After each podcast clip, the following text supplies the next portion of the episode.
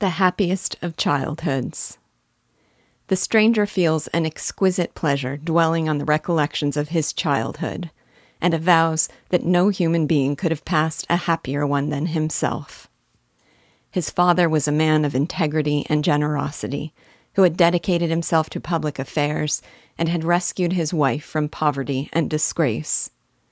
His mother was a courageous woman who overcame adversity and loved her husband and children dearly. His father worshipped and doted upon his mother, and his parents raised him with a deep consciousness of responsibility and an active spirit of tenderness. His secluded countryside Swiss home was surrounded by wondrous scenes that allowed ample scope for admiration and delight. He enjoyed the deepest bonds of intimacy with a dear friend, a boy who led him in imaginative adventures and who longed to be known some day as a great benefactor of mankind. And, perhaps above all, he enjoyed the harmonious companionship of his more than sister. We fall in love with Elizabeth Lavenza. Perhaps it's presumptuous to say we, but really, how could you not? From the moment she makes her first appearance. Quote, her hair was the brightest living gold, and despite the poverty of her clothing, seemed to set a crown of distinction on her head.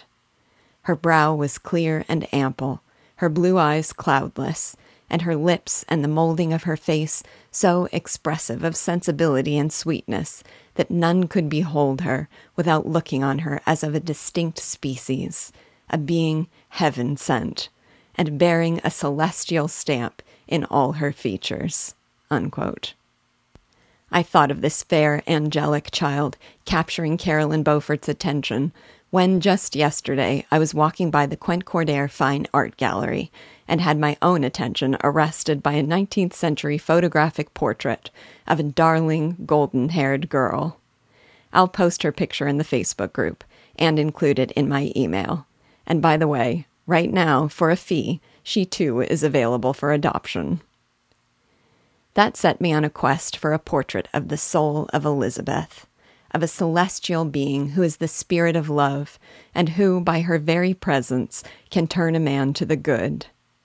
I've not yet discovered one with the golden hair, the clear blue eyes, the sweet expression, and the aura of goodness that would do justice to Elizabeth Lavenza.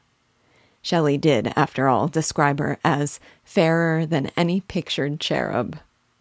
But meanwhile, the closest I could find is Bouguereau's little girl, who might be the child they first met in the peasant's cottage, that garden rose among dark leaved brambles. I'll share that too in the Facebook group and email. The ends of both chapters 1 and 2 leave us fearing for the fate of this lovely creature, who, he says, shone like a shrine dedicated lamp in their peaceful home, who seemed to shed radiance from her looks, whose form and motions were lighter than the chamois of the hills, and whose smile, soft voice, and sweet glance were ever there to bless and animate us.